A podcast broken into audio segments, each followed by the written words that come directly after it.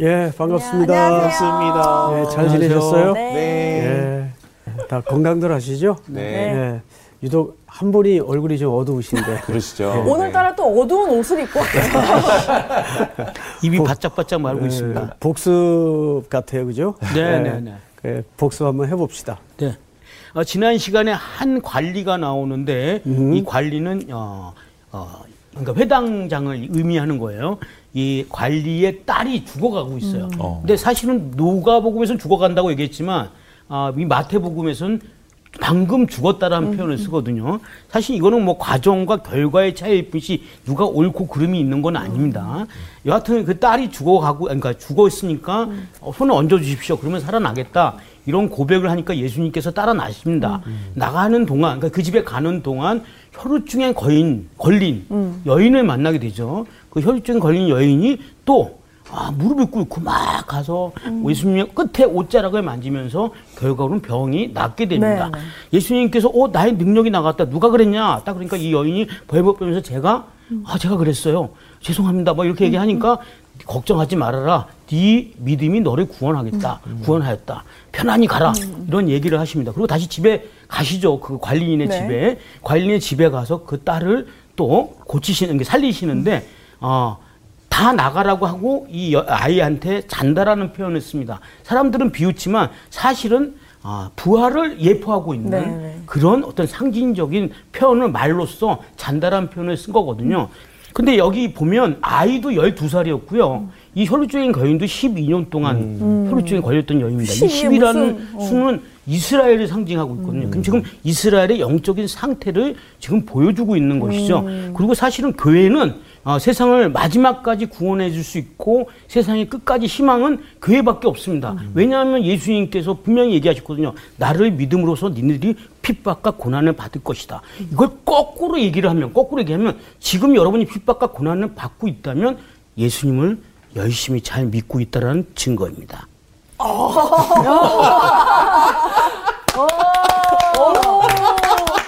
잘했다, 잘했다. 어, 빠져들었네. 어. 어, 근데 이제 그, 어, 안 막히게 술술술술 약간 준비를 잘 하셨는데 네네. 이제 결론이 좀 이상하게 나가지고 예, 결론만 좀 안 했어도 네, 네. 사실 그 결론은 항상 우리 송태근 목사님께 얘기하시니까 그 결론은 송태근 목사한테 맡긴 겁니다. 예, 고맙습니다. 어, 열둘이라는 수가 겹쳐져서 등장하는 스토리의 이유는 방금 말씀하신 것처럼 이스라엘의 영적인 상태를 그대로 직시하도록 고발하는 내용이면서 어, 소녀가 죽어 있어요. 그 소녀를 일으킴으로 예수님의 부활을 약속하듯이 다시 말해서 어, 그두 사건이 오버랩되어서 겹쳐지는 이유는 영적인 상태와 회복을 전망하는 굉장히 중요한 사건이었죠. 자, 잘했어요. 다시 한번 네. 박수로. 오늘 수업 마태복음 30강 주인에게 청하라 자, 1장서부터 3장까지 마태복음의 구조를 얘기하는 거예요.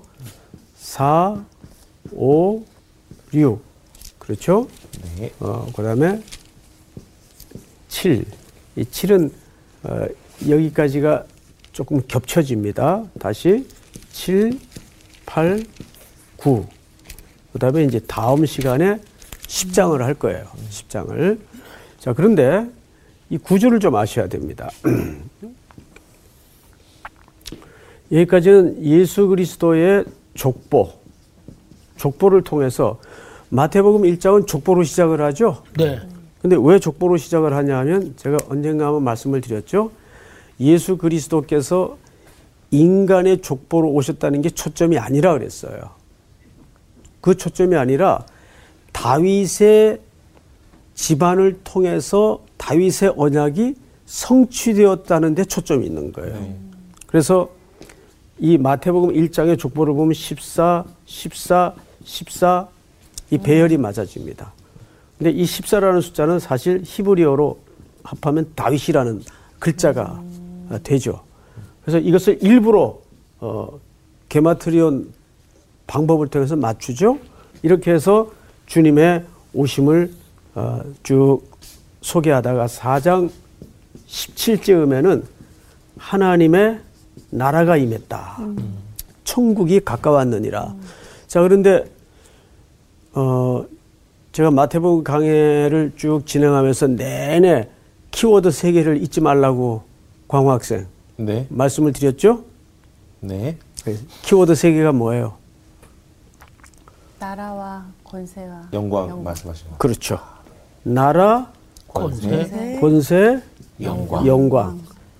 그러면 여기까지 하나님의 나라에 관한 설명이었고 그 나라의 윤리를 여기서 가르쳤어요. 7장까지 사실은 그 나라는 어떤 나라인가 하고 이제 예수님이 쭉그 산상 설교를 통해서 천국의 윤리를 황금률로 가르쳤단 말이에요. 네.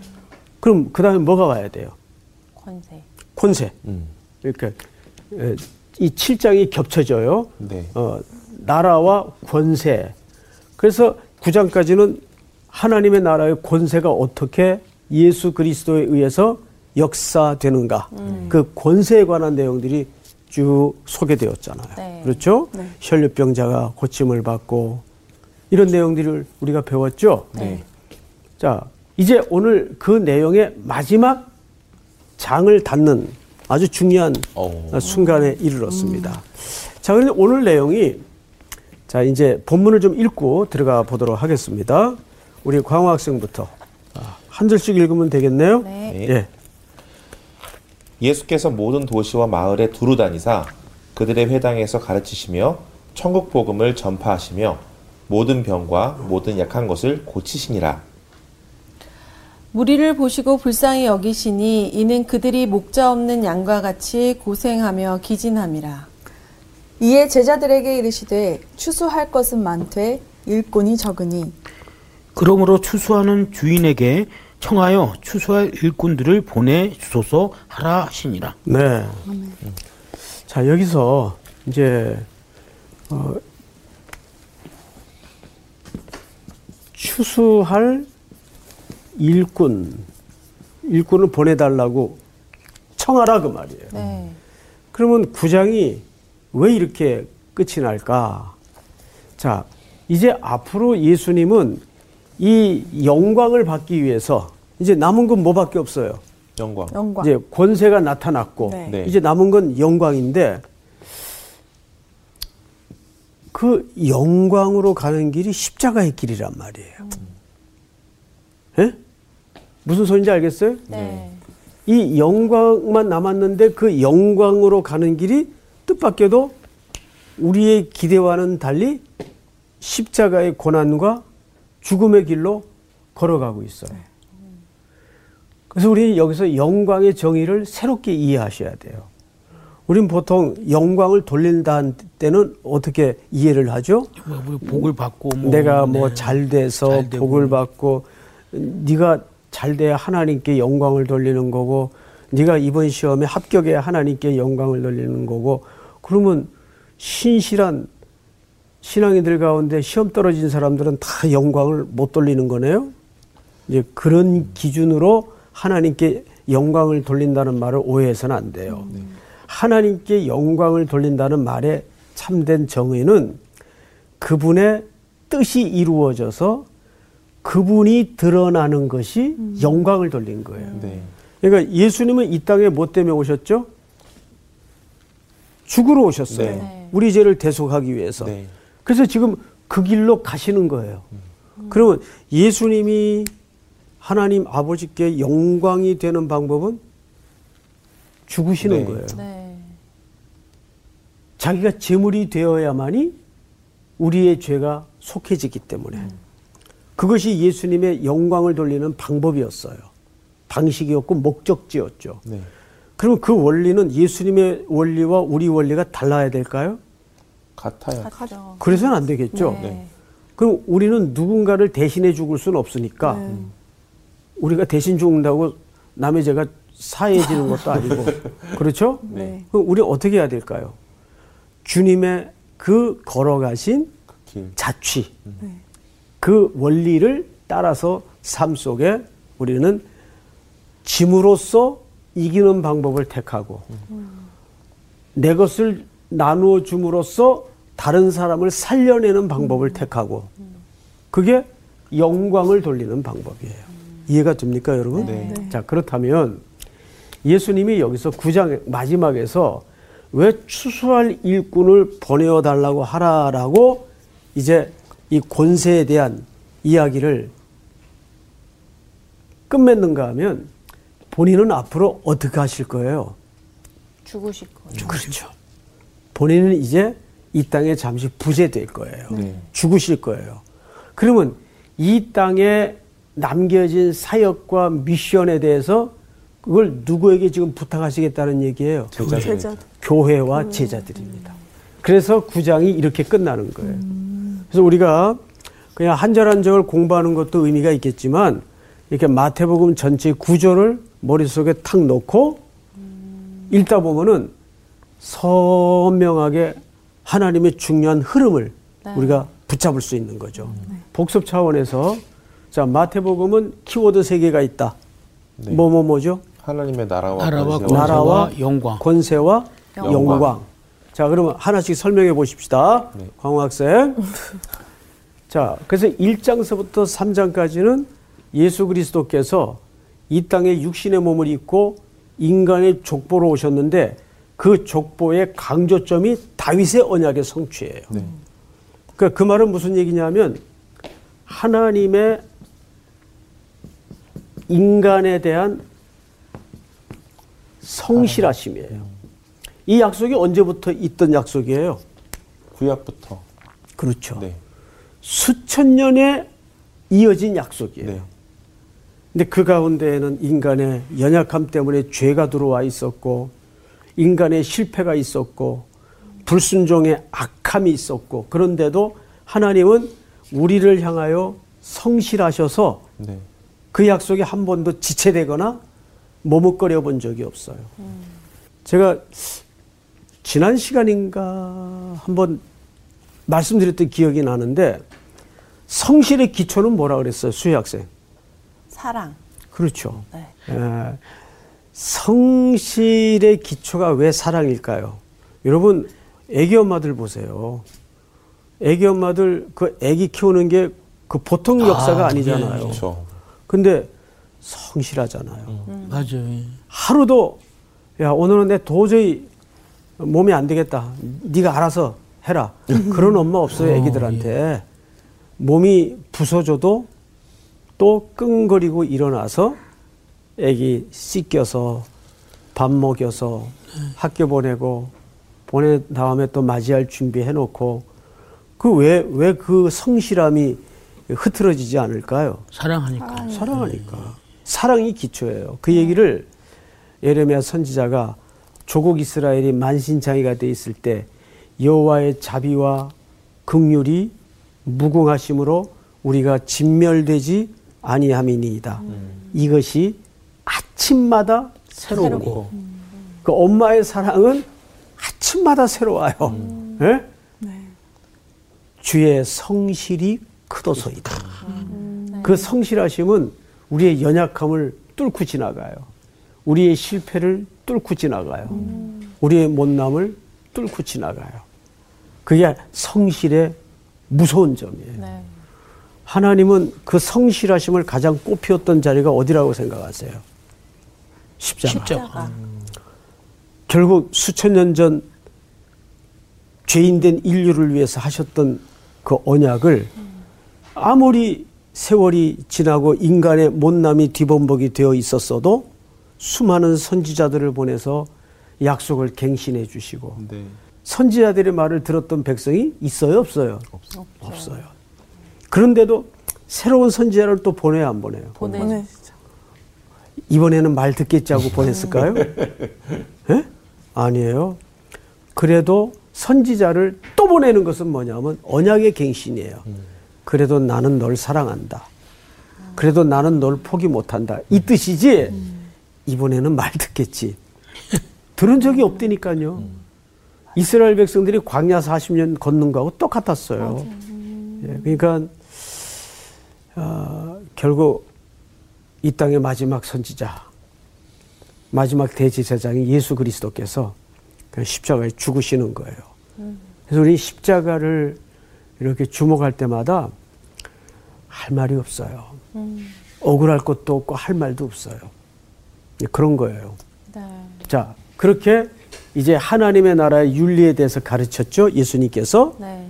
그 다음에 그 윤리를 실질적으로 하나님께서 권세로 드러내셨어요. 맞죠? 예. 그리고 이제 구장 말미에 본인은 이 땅에 잠시 부재될 것을 아시고 십자가에 죽으시는 사건이죠. 네. 이제 그 사명을 다시 말해 제자들과 제자들은 뭐의 모형이었죠? 교회. 교회. 예, 장차 태동될 교회의 모형이었단 말이에요. 그 교회를 통해서 맡겨진 사명이 있기 때문에. 그래서 오늘 내용은 굉장히 중요합니다. 그래서 오늘 세 가지 초점을 오늘 본문에서 얘기하는데 35절을 보십시다. 예수께서 모든 도시와 마을에 두루 다니사 그들의 회당에서 가르치시며 여기 에, 가르치다라는 말과 두 번째는 천국 복음을 어떻게 전파하다. 하시며 전파하시며. 전파하시며 모든 병과 모든 약한 것들을 어떻게 하시며. 고치시니라. 고치시니라. 자, 이것이 세 가지 키워드예요. 첫째 뭐예요? 두루 다니며 가르치다. 가르치고 어, 가르치고 가르치고 전파하고 전파하고 전파하고 고치시다. 고치시고 고치시다. 고치다. 어, 우리가 보통 선교할 때 이 본문 많이 사용하는데 선교라는 것은 그런 의미에서 토탈리티 케어입니다. 네. 다시 말해서 배낭 메고 캐리어 가방 들고 남의 나라 가서 복음 전하는 것도 소중한 일인데 그것은 단선적 선교예요. 정말 포괄적인 의미에서 선교라는 것은 첫째는 뭐 해야 돼요? 가르치고. 가르치고. 두 번째는 전파하고 예. 캐리구마, 캐리구마, 디다케. 그다음에 고치시다. 치료하다. 이 치료하다라는 말은 우리의 영육을 다 포함하는 내용이에요. 그래서 옛날에 선교사님들이 이 땅에 와서 선교를 시작하면서 학교를 세우고 병원을 병원을 설립하고 교회당을 세웠잖아요. 네. 그러니까 우리나라에 그 초창기 들어왔던 선교사님들이 이 토탈리티 선교를 하신 거예요, 사실은. 그래서 많은 이 땅에 학교를 세웠어요. 네. 그래서 지금 유명한 기독교 정신을 바탕으로 세워진 학교들이 많죠. 네. 네. 그리고 그런 정신에 기초한 병원들이 많고. 네. 그 우리 선교사님들도 지금 험지에 가서 이 똑같은 사역을 하고 있단 말이죠. 학교를 세우고 또 전파하고 고치는 병원을 설립하고. 자, 근데 여기서 한 가지 구분을 좀 할 수 있어야 돼요. 선교라는 것은 교회의 목표가 되어서는 안 돼요. 무슨 얘기냐면 우리 보통 선교하는 교회 그러죠. 네. 근데 그 말 자체가 사실은 조금 제한성이 있습니다. 그러니까 선교가 목표인 교회가 아니라 교회가 선교로서의 교회입니다. 그러니까 교회 자체가 왜 존재하느냐? 저희를 위해서 교회 자체가 존재하는 거예요. 그렇죠? 그러니까 교회가 이 땅에 생성되어 존재하는 이유가 뭐냐면 저희를 위해서 존재한다고요. 그럼 그걸 그대로 우리 자체가 작은 교회들이죠. 네. 그 우리 인생이 뭐 하는 사람들이에요? 성. 선교. 선교 사로서의 삶이에요. 네. 네. 우리가 꼭 어, 선교사 파송증 받고 남의 나라에 가는 것만이 선교가 아니에요. 정말 제일 어려운 선교가 일상에서 무너지지 않는 선교예요. 나는 그 가정에서 애들 데리고 주부들 일상을 보면 평생 자기 삶 거의 갖지 못한 채 그냥 식구들 바라지 하다가 어느새 주름이 늘고 인생이 훅 가요. 어, 그 얼마나 여자로서 참 그 돌아서면 자괴감이 느낄까. 근데 만약에 그 속에서도 하나님이 그 자리에 나를 두신 이유와 목적을 찾을 수 있다면 그 자리가 힘들지. 미션 필드예요. 다른 게 미션 필드가 아니라. 네. 우리 상훈 학생은 어, 자기의 미션 필드가 어디라고 보세요? 저는 음악이라고. 음악. 예, 아, 좋은 말씀이에요. 또 우리 상원 학생에게 좋은 음성과 음악적 재능과 은사를 주셨잖아요. 그러면 그걸로 사는 삶이 미션 필드예요, 거기가. 예. 우리 강호 학생. 저도 음악과 그 공동체 사역. 예. 네. 어, 공동체 사역은 당연한 일이겠고 네. 또 음악들을 다 잘 하시니까 뭐또 연기자로서 또 방송인으로서 거기가 다 일상의 선교지란 말이에요. 네. 근데 사실 우리 차라리 그 어디나 하늘나라인 것처럼 우리가 가는 그 어디든 딱 이렇게 직업을 벗어나서도 어디에 가든 누구를 만나든 그 선교적 마인드를 가지고 그렇죠. 있으면 생활 자체가 진짜 달라질 것 맞아. 같아요. 어, 당연하죠. 네. 그늘 얘기하시는 정말 그 삶의 태도가 완전히 맞아, 바뀔 수 거예요. 있지. 네, 맞습니다. 근데 우리가 그게 자꾸 지금도 이분법적인 구조에 익숙해서 어, 아주 세큘러한 세속적인 일은 하나님의 일이 아니라고 생각을 해요. 하나님의 일이 아닌 영역이 없고 아닌 필드가 없어요. 네. 다 온, 온 세상이 하나님의 것인데 그렇지 않습니까? 네. 그래서 우리는 누구를 만나도 다 선교의 대상이고 선교의 현장이고 선교적 일이어야 합니다. 예. 자 그러면 이제 조금 어, 조밀하게 예, 들어가 보도록 하겠습니다. 자 35절을 잘 보세요. 예수께서 모든 도시와 마을에 두루 다니사. 자, 여러분, 두루 다니사라는 말이 사실은 미완료 과거 시제로 표시되어 있어요. 뭐로 표시되어 있다고요? 미완료, 미완료 과거 형. 과거. 고등학교 때도 몰랐던 거. 이 시제 자체가 미완료. 아직 끝나지 않았단 말이에요. 그런데 어, 과거형이. 이, 이 시점은 과거잖아요. 네. 근데 아직 끝나지 않았다 그 말이에요. 그 말은 무슨 얘기예요? 아직도 진행 중이다. 진행 그 중이다. 이 말씀이 오늘 누구에게 하시는 얘기일까요? 우리 장광호에게, 네. 우리 조수희에게, 네. 조양기에게, 김상훈에게 하시는 이야기예요. 미완료니까. 그렇죠. 예, 두루 다니사 그들의 회당에서 가르치시며 여기에 가르치다 할 때 헬라 말에는 원래 그 나라의 복음을 이렇게 돼 있어요. 그 나라의 복음을 풋노트에 보면 나와 있죠. 네. 네. 그 나라의 복음을 가르치시며 그래서 교회에서 우리가 먼저 하나님의 말씀을 잘 배우는 과정이 전제돼야 어, 바른 사역을 할 수가 있죠. 네. 근데 만약에 말씀이 제대로 들어오지 않은 상태인데 우리가 계속 사역에만 어, 몰두하다 보면 탈진이 와요. 그래서 먼저 하나님의 말씀이 내 안에 계속 이해가 되든 안 되든 차곡차곡 축적이 돼야 자 우리 광호학생 말씀을 선포하는 자로서 이 사실을 믿어요. 하나님 말씀 자체가 능력이 있다는 걸 믿어요. 아, 그럼요. 예. 제일 설교자들이 중요한 인식은 그 인식이에요. 나는 부족하지만 또 딜리버리도 약하고 설득력도 별로 없지만 하나님 말씀은 능력이 있다. 네. 어떤 때는요, 제가 설교 본문을 채택을 해서 준비를 하고 섰는데도 이걸 어떻게 전해야 될지 막막한 채로 올라갈 때가 많아요. 그런데 끝나고 나면 아, 오늘 죽 썼다. 이거 몇 명이나 알아들을까? 근데 세상에 은혜 받았어요. 뭐 은혜. 받았다는 정도가 아니고 네. 난리 났어요. 그 어, 말씀 때문에 자기 삶이 인- 바뀌었다. 인생이 바뀌고 이런 황당한 예, 황당한 얘기를 예, 예. 어, 들을 때 확실히 느끼는 게 사람의 언변이나 설득력이 있지 않구나.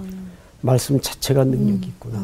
그리고 우리 설교자들이 그 소신과 그 확신이 참 필요합니다. 다음에 자, 성경을 또 보십시다. 그들의 회당에서 가르치시며 천국 복음을 전파하며 가르치다와 전파하다의 차이가 뭘까요? 가르치는 것은 말 그대로 아까 제가 다르게 표현했죠. 네. 어, 디다케. 네. 이거 말 그대로 가르치는 거예요. 그러나 이 캐리그마, 아, 전파하다라는 말은 선포하는 거예요. 선포. 복음에는 이 선포적 기능이 있잖아요. 네. 그렇죠? 예. 과거에는 디다케적인 영역보다는 우리 한국 교회 초기에는 막 강력한 선포를 통해서 많은 그 회심의 역사가 있었지 않습니까? 또 보십시다. 모든 병과 모든 약한 것을 고치시니라. 그래서 아까도 제가 말씀을 드렸잖아요. 저 세 가지는 토탈 케어라 그랬어요. 네. 예. 저것이 선교라는 영역 안에 다 포함되어 있어야 되는 네. 영역이에요. 그러니까 교회라는 것은 그런 의미에서 저 세 가지 기능을 과연 균형 있게 움직이고 있는가를 항상 체킹을 해야 됩니다. 맨날 식당에서 잔치하듯 교제만 한 90% 하는 교회는 뭔가 밸런스가 좀 무너진 거죠. 그 가르치는 거 없이 입다 그냥 그냥 성교만 하는 교회. 그것도 밸런스가 무너진 거예요. 제자 훈련하면서 성교를 하면서 연약한 자들을 돌아보는 교회. 이세 가지 축이 균형 있게 돌아가야 그 교회를 건강한 교회라고 할 수 있고 그건 우리 개인적인 차원에서도 마찬가지예요. 자, 이제 또 보십시다. 무리를 보시고 불쌍히 여기시니 이는 그들이 목자 없는 양과 같이 고생하며 기진함이라. 여러분, 여기에서 아주 중요한 단어가 등장을 했는데 목자 없는 양같이 무엇과 무엇의 구조로 설명을 했죠? 목자와 자, 양. 양. 양. 근데 목자 없는 양같이 그들을 어떻게 보셨어요? 보셨는데 불쌍. 불쌍히. 목자 없는 양은 불쌍하지. 그렇지. 음. 언제 잡아먹힐지 모르잖아. 맞아. σπλαγχνίζομαι. 디조마이 아주 유명한 중요한 구원의 기초요. 예수님의 마음의 근간입니다. 네. σπλαγχνίζομαι. 어, 이 단어는 사실 내장, 사람의 장기, 네. 이 장기에 해당하는데, 그러니까 σπλαγχνίζομαι라 하면 단장의 아픔, 창자가 끊어지는. 끊어지는 그런 아픔. 그러니까 옛날에 우리 조상들이 썼던 그 수사어 중에 참 신비로운 게 많아요. 간이 콩알만해졌다. 네, 간이 오그라들었다. 애간장을 탄다. 그 애간장을 태운다. 진짜. 그게 전부 정서적인 면이 어디와 직결되어 표현되고 있죠? 장기요. 그렇습니다. 근데 그게 사실은 근데 사실 맞, 맞지 않아요? 실제로도? 어, 실제 그런 맞죠. 상황이 됐을 때 네. 장기가 그렇게 되잖아. 음. 밥을 먹다가도 아주 힘든 얘기를 들었어요. 소화하기. 그리고 바로 속에서 탈이 납니다. 맞아요. 저 같은 경우도 그렇거든요. 근데 이게 젊을 때는 좀 둔했는데 나이가 드니까 어, 그런데 예. 더 민감해져요. 맞아요. 예. 바로 쏟아내더라고요. 과민성. 예. 과민성인가요? 예, 스트레스성, 과민성, 대장균성. 그만해. 자, 그런데 네. 목자와 양. 양의 구조로 왜 봤냐면 마태복음, 마가복음, 누가복음, 요한복음을 사복음서라고 하죠. 네. 네. 이 사복음서 가운데 가장 구약을 정통적으로 잘 인용한 기자가 마태입니다. 마태. 네. 그래서 마태는 가장 많은 구약 성경을 인용했고 구약의 배경을 갖고 있어요. 그 말은 무슨 얘기냐면 여러분 마태의 원래 이름이 뭐죠? 배웠죠? 네. 네. 어, 뭐냐면요. 어, 어, 갑자기 레위. 음. 그렇습니다. 레위인. 예. 유대식 이름이죠? 네. 예, 레위라는 이름으로 봐서 구약의 정통한 지식을 갖고 있었던 것이 틀림없어요. 네. 이 표현은 사실 구약에 어디에 나오는 표현인가 하면 에스겔서에 나오는 표현이에요. 어, 에스겔서 34장에 보면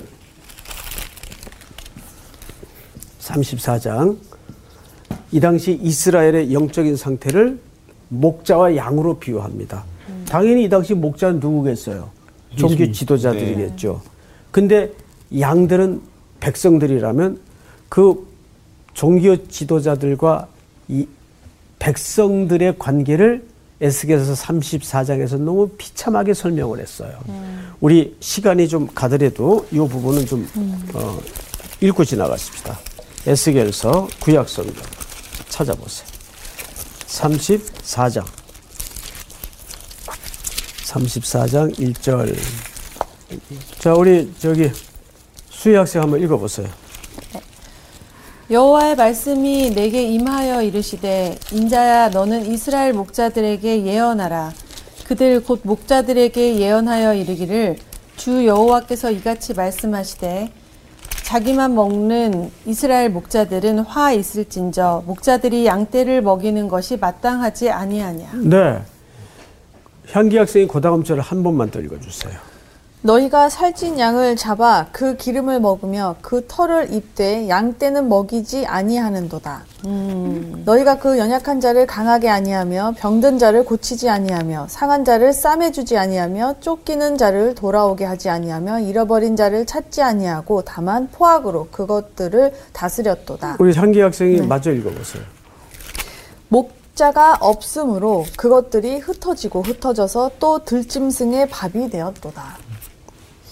내 양떼가 모든 산과 높은 맷불이 애마다 유리되었고 내 양떼가 온 지면에 흩어졌을 때 찾고 찾는 자가 없었도다. 지금 예수님 시대의 상황과 너무나 일치하죠.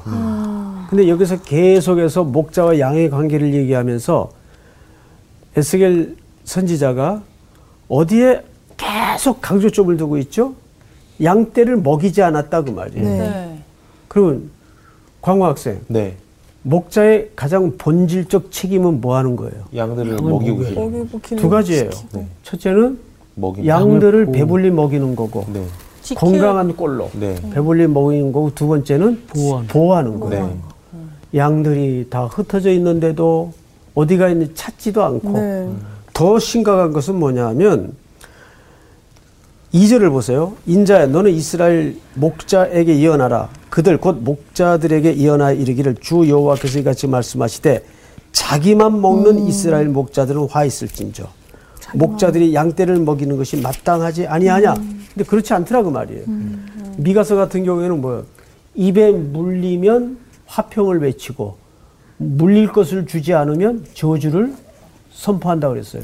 그 말은 무슨 얘기냐면 예, 여러분 이런 거 봤죠? 왜 잘못된 교주 같은 어, 목자들에게 빠지면 뭐 점집에 가서 복채 놓듯이 헌금 많이 하면 복 집에.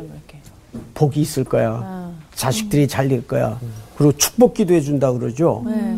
그리고 그런 게 좀 일절 없고 인색하다고 느껴지면 자기들 입장에서 어, 그렇게 인색하게 굴어가지고 자식들이 복 받겠어? 이러고 몇 마디 건너봐요. 예. 사람이 약한지라 불안해가지고. 또, 또 움찔움찔해요.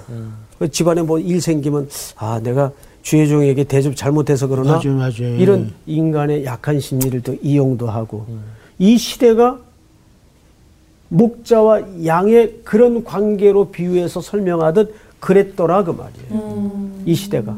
그런데 이것이 조금도 고쳐지지 않고 예수님이 오실 때까지 이런 관계가 계속되는 거예요. 왜 얼마나 양 때는 비참하겠어요. 그래서 그 관계를 이렇게 설명했습니다. 자, 잘 보세요. 고생하며 뭐함이라? 36절에 오늘 본문. 무리를 보시고 불쌍히 여기시니 이는 그들이 목자 없는 양과 같이 고생하며 기진함이라. 기진함이라. 여러분, 여기 고생하며 기진했다라는 말은 스퀼로 또 흐립도라는 말을 썼는데 두 단어가 이런 뜻입니다. 땅바닥에 맨날 내치는 거예요. 예? 예? 땅바닥에. 예. 내쳐가지고, 그 다음에 들어보면 어떤 상태가 됐겠어요. 그게 반복되면. 너덜너덜해진다. 네. 그러니까 백성들의 영적인 상태가 왜 우리도 그런 말 쓰잖아요.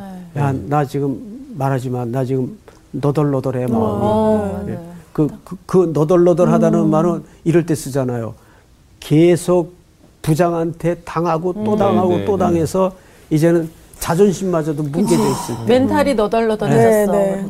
종교 지도자들한테 계속 어, 진 눌려지고 반복되는 일이 거듭되니까 백성들의 상태가 기진해 있는 거예요. 얼마나 마음이 아프셨을까. 그러니까. 이 모습. 그러니까 예수님이 그런 모습을 보시고 σπλαγχνίζομαι 불쌍히 여기사. 그러니까 창자가 끊어지는 고통을 느끼셨어요. 예수님이. 네. 그리고 이제 성경을 보십시다. 37절. 이에 제자들에게 이르시되 추수할 것은 많되. 근데 여기 헬라어 단어 하나가 해석이 안 됐어요. man. 예. 네. 네. 이 man이라는 단어가 해석이 안 됐어요. 이 말은 무슨 뜻인가 하면 이런 뜻입니다. 어, 정말. 예, 그럼 광호 학생이 정말을 넣어서 한번 다시 읽어보세요. 추수할 것은 많대 정말 일꾼이 적으니. 예, 아니. 그리고 또 하나. 추수할 것은 정말 많대 아니야. 그렇죠. 이 어. 대라는 단어가 해석이 안 됐어요. 이건 그러나입니다. 그러나. 그러면 우리 어, 현기 학생이 한번 다시 읽어보세요. 저두 단어를 넣어서. 이에 제자들에게 이르시되 추수할 것은 정말 많되 그러나 일꾼이 적으니 그렇지. 이게 원래 음. 문장의 의미예요. 네, 네. 그리고 이걸 그대로 뉘앙스를 워딩을 살려서 읽으면 얼마나 예수님이 지금 이 상황을 간절히 애타게 말씀하시는지를 알겠죠. 네, 네. 추수할 건 정말 많은데 그러나- 그러나, 일꾼이 아이고. 적구나. 일꾼이 적구나. 그러면서 38절 같이 한번 읽어보십시다. 시작. 그러므로 추수하는 주인에게 청하여 추수할 일꾼들을 보내주소서 하라 하시니라. 예. 근데 왜 하필 이렇게 농사 짓는 비유를 쓰셨을까요? 여기에는 깊은 이스라엘의 구약의 역사와 연결이 돼 있습니다. 자, 가장 큰 먼저 앞에 있는 절기가 6월절이에요. 네. 6월절은 어린 양의 죽음을 통해 기념하는 절기죠. 그리고 그 다음에 두 번째 절기가 맥추절이에요. 네. 이 맥추절은 가나안에 들어가서 지키는 절기예요. 그렇죠? 그리고 이 맥추절은 칠칠절이라고도 불리워서 플러스 1 해가지고 오순절이라고도 불리우죠. 그래서 이 어, 맥추절은 오순절이라는 표현도 쓰여지면서 동시에 구약에 가서는 아, 신약에 가서는 교회 탄생일이 됩니다. 교회 탄생을 얘기하는 거예요. 그다음 제일 나중에 있는 절기가 수장절이에요. 모든 곡식을 거두는 절기예요. 근데 이 출발이 어린 양의 죽음부터 시작이 돼요. 그러면 이 추수 때까지의 모든 공로는 사실 누구의 죽음이 기초되었다는 얘기일까요? 예수. 예수. 그리스도의 죽음이 기초된 추수를 얘기합니다. 네. 그러면 이 추수는 가서 남만 되면 되는 거예요. 농사 지을 필요가 없어요. 네. 추수를 하라 그랬지. 추수는 이미 익어 놓은 걸 네. 거두기만 하면 되는 게 추수 아니에요. 네. 앞으로 여러분들과 우리 조국 대한민국 교회가 어, 다시 한번 이 사명을 회복하는 계기가 되었으면 좋겠고 네. 코로나 아니라 더한 것이라도 그럼에도 불구하고 땅 끝까지 구원받을 영혼은 있습니까 없습니까? 맞습니다. 있습니다. 오늘 수업은 여기까지. 감사합니다. 아, 추수할 것은 정말 많대. 난만 되면 되는데. 네. 이렇게 나서는 일꾼이 없네요. 그러니까 여기서 있는데 우리 다 나 들고 다니지 않아요? 그러니까요. 근데 되게 또 말씀 좀 생각해 보니까 우리 어렸을 때는 커오면서 막 무슨 전도 나가고 노방 전도 있고 맞아. 뭐하고 뭐 이런 게 되게 많았는데 맞아. 요즘에는 사회적으로도 되게 음. 그러고 저희들 스스로도 음, 전도를 하고 대놓고 막 복음을 전하는 거에 대해서 되게 어려워지는 되지 거. 않았나 맞아요. 이런 상황들이 더. 어려워지고 더 나가기보다는 더 자꾸 어떻게 보면 숨는 사람도 맞아요. 많고 뒤로 빠지게 되고 하다 보니까 진짜 하나님이 없다 없다 일꾼이 지금도 없다 그렇게 하실 것 얘기하실 같아요. 것 같아요. 어, 지금도 맞아. 이렇게 농사 짓는 우리 젊은이들이 없다고 그러잖아요. 그만큼 이제 추수할 때 사람이 진짜 없는 거예요, 일꾼들이. 근데 가만 보면 맨날 그냥 우리는 받기만 했을 뿐 진짜 그거를 추수하려고 하려고 했던 마음은 없었던 것 같아요, 지금 보니까. 자, 다 통성으로 회개기도 하시겠습니다. 주여 삼창하시고 네, 나 들었으니까 이제 네. 더 열심히 전파하고 한 주. 동안 조금 달라진 네. 마음으로 네. 한번 사람들을 대하고 네. 그것이 한번 살아볼까요? 좋겠습니다. 네? 네. 나갑시다. 낯을 들자.